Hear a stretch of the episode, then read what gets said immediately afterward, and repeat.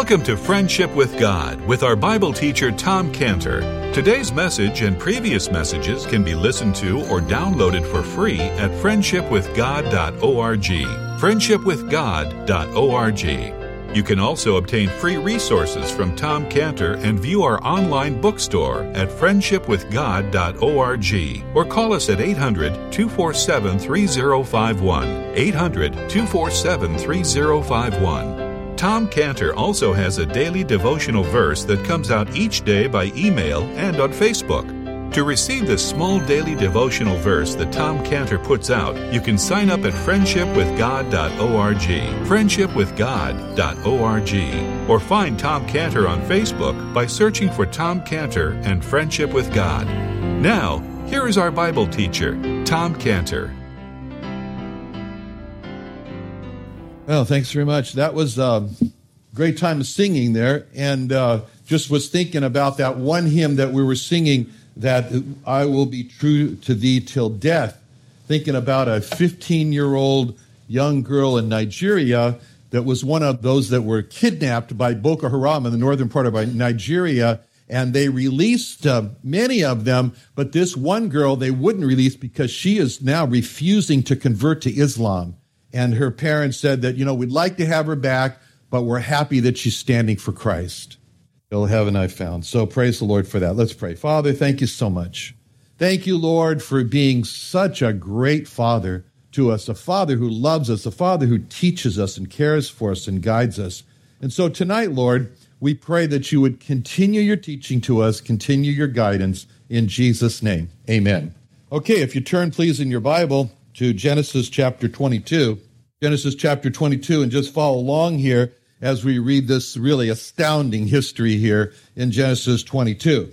Genesis 22, verse 1. And it came to pass after these things that God did tempt Abraham and said unto him, Abraham, he said, Behold, here I am. And he said, Take now thy son, thine only son Isaac, whom thou lovest, and get thee into the land of Moriah, and offer him there for a burnt offering upon one of the mountains which I will tell thee of. And Abraham rose up early in the morning and saddled his ass and took two of his young men with him and Isaac his son and clave the wood for the burnt offering and rose up and went unto the place of which God had told him. Then on the third day, Abraham lifted up his eyes and saw the place afar off.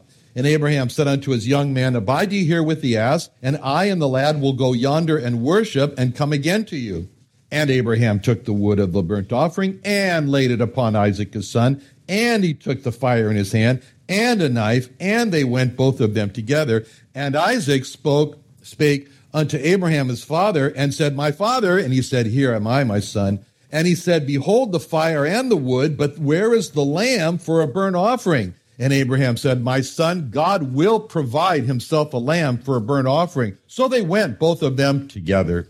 And they came to the place which God had told them of, and Abraham built an altar there and laid the wood in order and bound Isaac his son and laid him on the altar upon the wood. And Abraham stretched forth his hand and took the knife to slay his son. And the angel of the Lord called unto him out of heaven and said, Abraham, Abraham. And he said, Here am I. And he said, Lay not thine hand upon the lad, neither do thou anything unto him. For now I know that thou fearest God, seeing that thou hast not withheld thy son, thine only son, from me. And Abraham lifted up his eyes and looked, and behold, behind him a ram caught in a thicket by his thorns. And Abraham went and took the ram and offered him up for a burnt offering in the stead of his son. And Abraham called the name of that place Jehovah Jireh, as it is said to this day in the mount of the Lord, he or it, uh, it or he shall be seen. And the angel of the Lord called unto Abraham out of heaven the second time and said, By myself have I sworn, saith the Lord, for because thou hast done this thing and hast not withheld thy son, thine only son,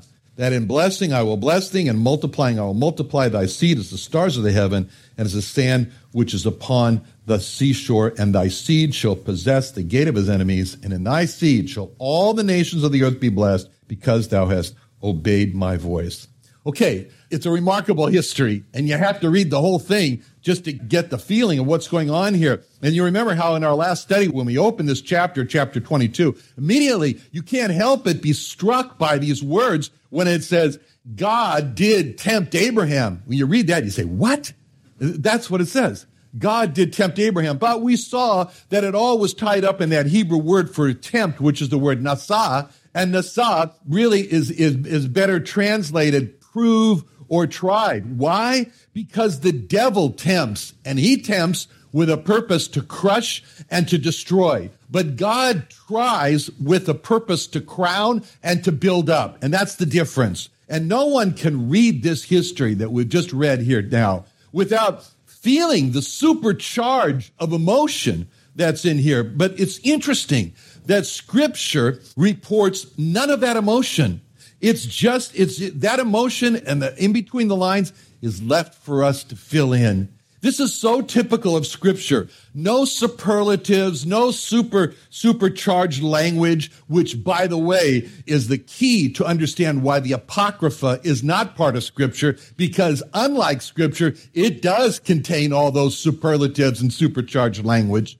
Yet the beauty of scripture here really shines forth as you as you read this and you feel like you're, like you're being carried from event to event to event with reporting of very minute details like Abraham saddling his, his donkey and Abraham choosing and assembling the two young men who are going to go along with him and Abraham cutting the wood for the burnt offering. Those are very minute details. But the beauty of scripture, and I was trying to emphasize it as I was reading there, was that the use of this simple word and, I mean, without any comment at all, it's and this, and that, and this. And as that, and as we read that, we're sort of carried along and we're made to feel like Abraham does as he's going from one step to the other on his way up to Mount Moriah. It's and, and, and. And in verse one, you know, we saw this, and it came to pass, and said unto him, and then, and in verse 2, and he said, and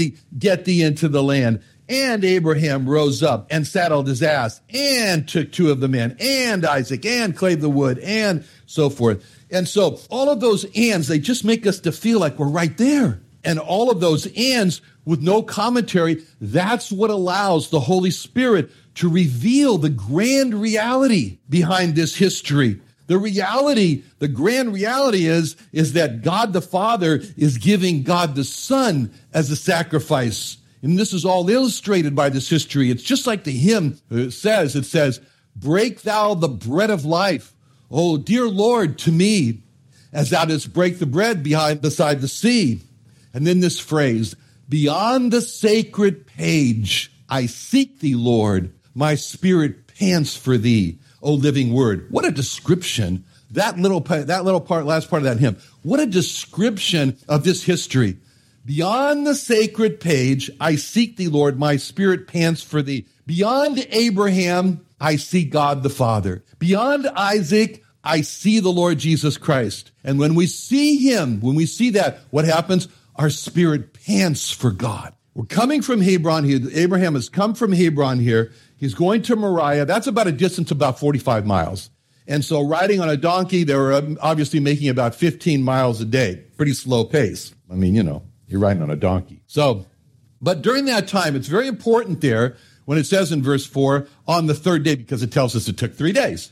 And it's very important just to kind of sit and think a little bit about that. That that gave Abraham those three days plenty of time to reconsider and, and reconsider and say, no, no, no, no, no, no. Am I out of my mind? I'm not going to do this.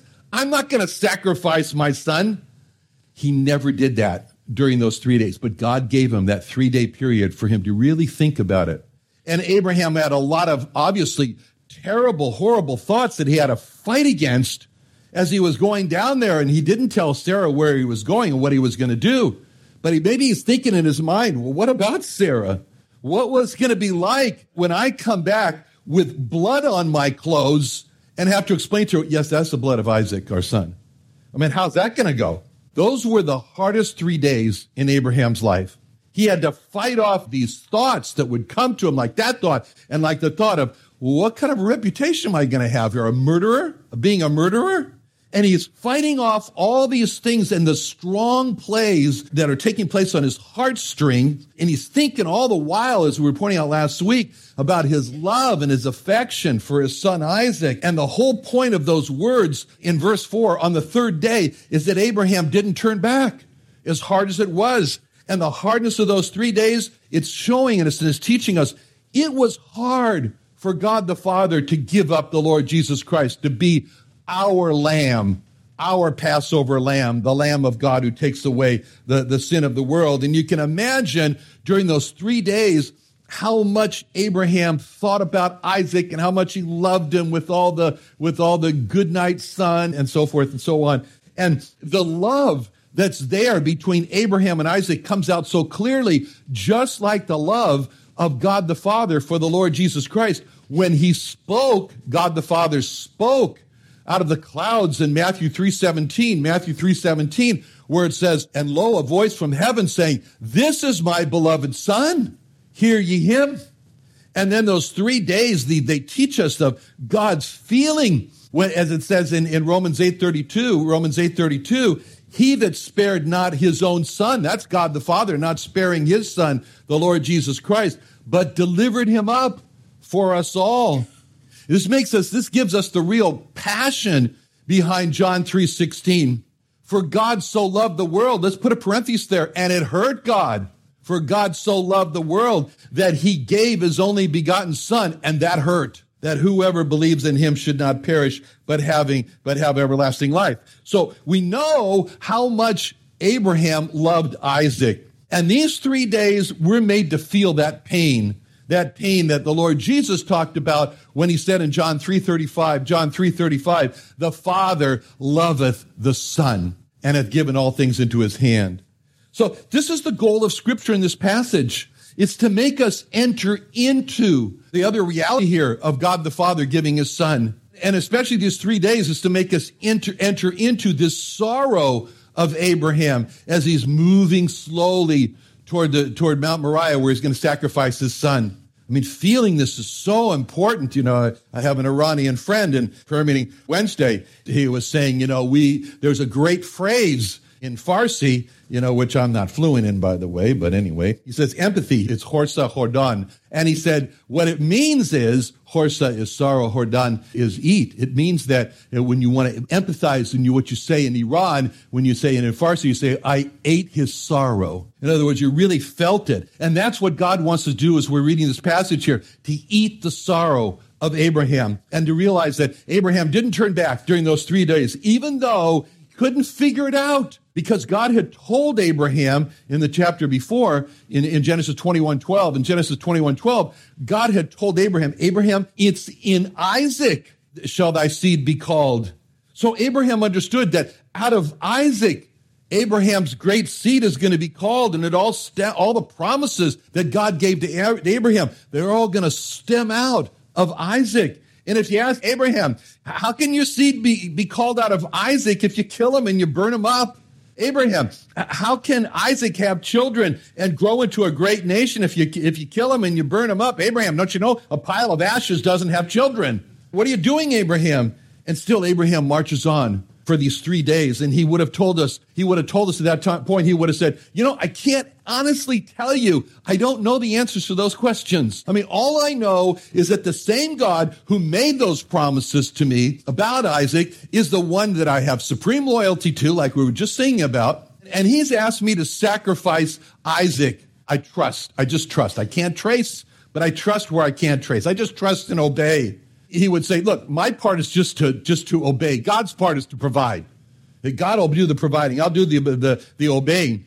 And so we, we ask Abraham, say, Abraham, why do you keep walking? You keep walking for these three days. Why don't you turn back during these three days? Why are you going to do that? And you remember the, the, um, what I told you happened to me in Nairobi airport with that lady. And I kept asking her, you know, why are you going to Sudan? Why are you going to Sudan? Your kids are going to get killed there. And she turned and she said, because God asked me to.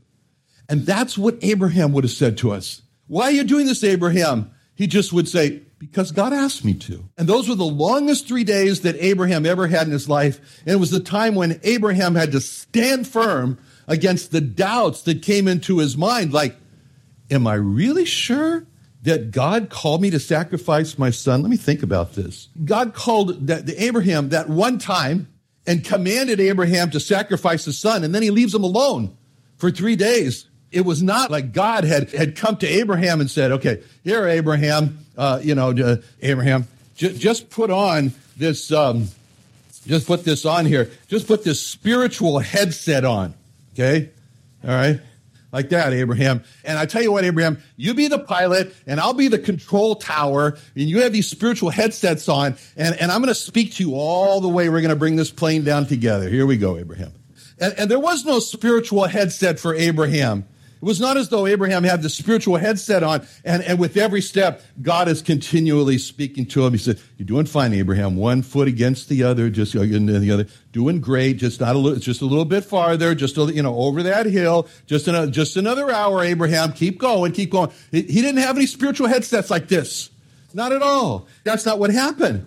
God spoke to Abraham one time and then left Abraham alone. No spiritual headsets from that point on. He left him alone. Abraham was the pilot and God was the control tower. And God's last word to Abraham was, Bring the plane in alone, and I'll see you on the ground in Mount Moriah there. And so for these three days, Abraham's alone. And he's journeying alone without God speaking to him. And this was the trial for Abraham. And this was Abraham having to fight off all the doubts and without the spiritual headsets on, doubts of, am I really sure that God's called me to sacrifice with. Maybe it really didn't happen. Maybe, after all, I can't see God. I don't hear God right now. Maybe he really didn't call me. Isn't that the way it is in our lives? Isn't that what happened to us when we were saved?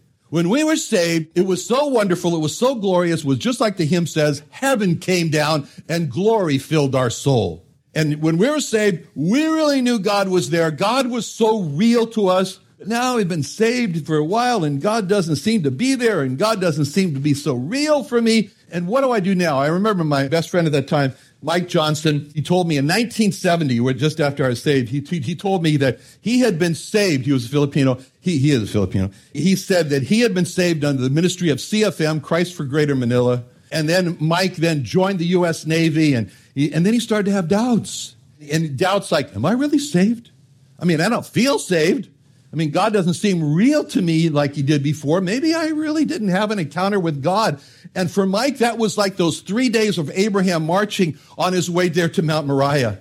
And then in the ship that Mike was on in the middle of the Pacific Ocean, Mike resolved, look, I'm going to resolve this once and for all. He says, I'm going to keep reading my Bible and keep praying to God regardless of how I feel. And then later on, that was back in the 60s. And then later on, Mike would teach a Bible study at the San Diego City College, where, and that's where I met Mike as a student there. And I met him just one week after I was saved, and he became my best friend. But just as Mike resolved at that time, I'm going to keep reading my Bible, I'm going to be, I'm going to keep praying through this dry time. Abraham decided to just keep moving toward Mount Moriah, even though this was the most three difficult days of his life. He's all alone.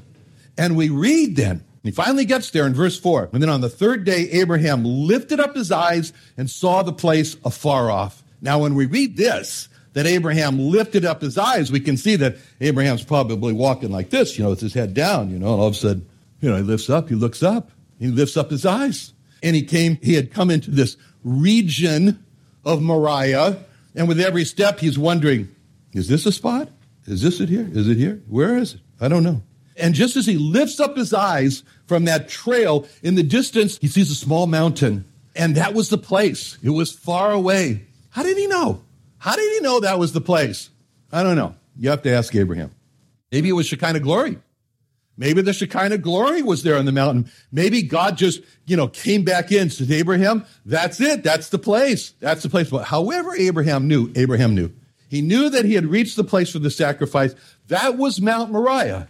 Mount Moriah, the same place where the Lord Jesus Christ was crucified, within sight of the temple, within sight of the city walls, the Jerusalem city walls, where that was it. It's in sight of the temple, the temple where the animal sacrifices were killed. That's the same place. So God reveals to Abraham, this is the place where you're to sacrifice Isaac.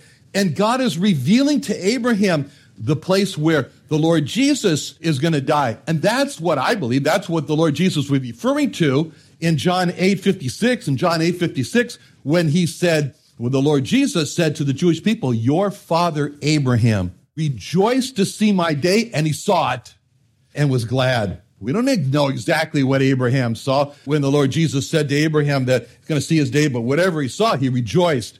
And it may be It may be that Abraham was given the, the revelation, like John, to look into the future and to see that day when the Lord Jesus is going to die as the Lamb of God for the sins of the world. Maybe he was allowed to see that in a vision that's going to happen in that same Mount Moriah. It's just interesting that God reveals Mount Moriah as the place of sacrifice in this verse.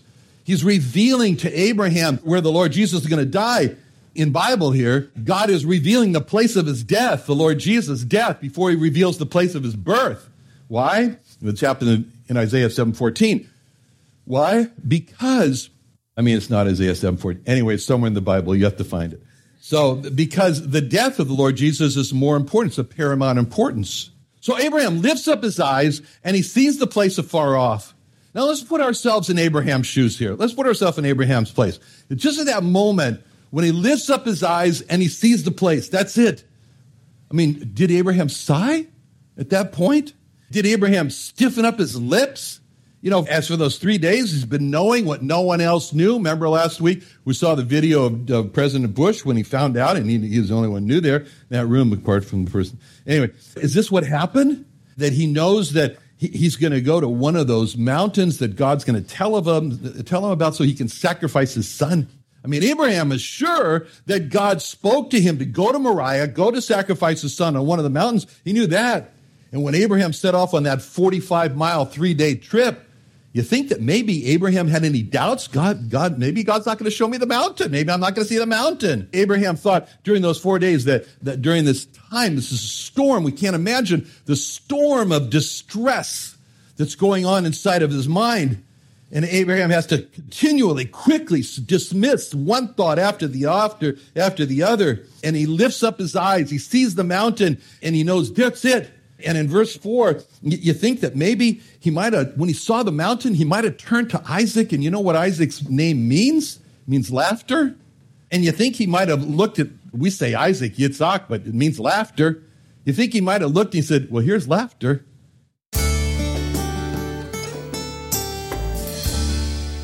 Another wonderful day studying the Bible with our Bible teacher Tom Cantor here on Friendship with God. Don't forget that today's message and previous messages can be listened to and downloaded for free at friendshipwithgod.org. Friendshipwithgod.org. You can also go online to find free resources from Tom Cantor and our online bookstore at friendshipwithgod.org. You can also find Tom Cantor on Facebook, and you can also go to friendshipwithgod.org and sign up for his daily devotional. Tom Cantor is also the founder of Israel Restoration Ministries. You can visit that website at israelrestorationministries.org. You can write to Tom Cantor at P.O. Box 711330, P.O. Box 711330, Santee, California. Santee, California 92071. Or email Tom Cantor at tomcantor at friendshipwithgod.org. Tom Cantor at friendshipwithgod.org. Or for more information about Tom Cantor and Friendship with God and Israel Restoration Ministries, call us at 800 247 3051. Reach Israel. Join Tom Cantor for the second annual Israel Restoration Ministries Jewish Evangelism and Training Conference in San Diego, California, February 22nd and 23rd at the Creation and Earth History Museum. Early bird registration, only $99, includes a two day conference pass, meals, teaching, Creation Museum, and Tabernacle admission, plus over $150 worth of equipping resources. Come hear Tom Cantor, Dr. Michael Brown, Dan Sered, and more on how we can reach the lost in America and Israel on February 22nd and 23rd. Call 619 599 1104, 619 599 1104, or sign up at reachisrael.com. That's reachisrael.com. What are you doing Sunday nights? Join Friendship with God radio Bible teacher Tom Cantor of the Friendship with God Fellowship Church every Sunday night at 5:30 p.m. at the Creation and Earth History Museum in Santee, California. Watch and listen live around the world to Tom Cantor Sunday evening on youtube.com by searching for the Friendship with God Fellowship or by going to our homepage at friendshipwithgod.org. Get into the Christmas spirit this year with the Friendship with God Christmas album and hymnal book. With over 50 different arrangements on holiday classics, this four disc set features solo vocalists, group ensembles, and classical piano tracks, and is perfect for road trips, family get togethers, and holiday parties. In addition to the audio CDs, you'll also receive a copy of the largest hymnal ever published. Containing over a thousand hymns and melodies, this hardbound hymnal book and CD set make for a great gift this holiday season. Order this Christmas bundle today for just $29.99 online at friendshipwithgod.org. For more information, call 619 599 1104. That's 619 599 1104.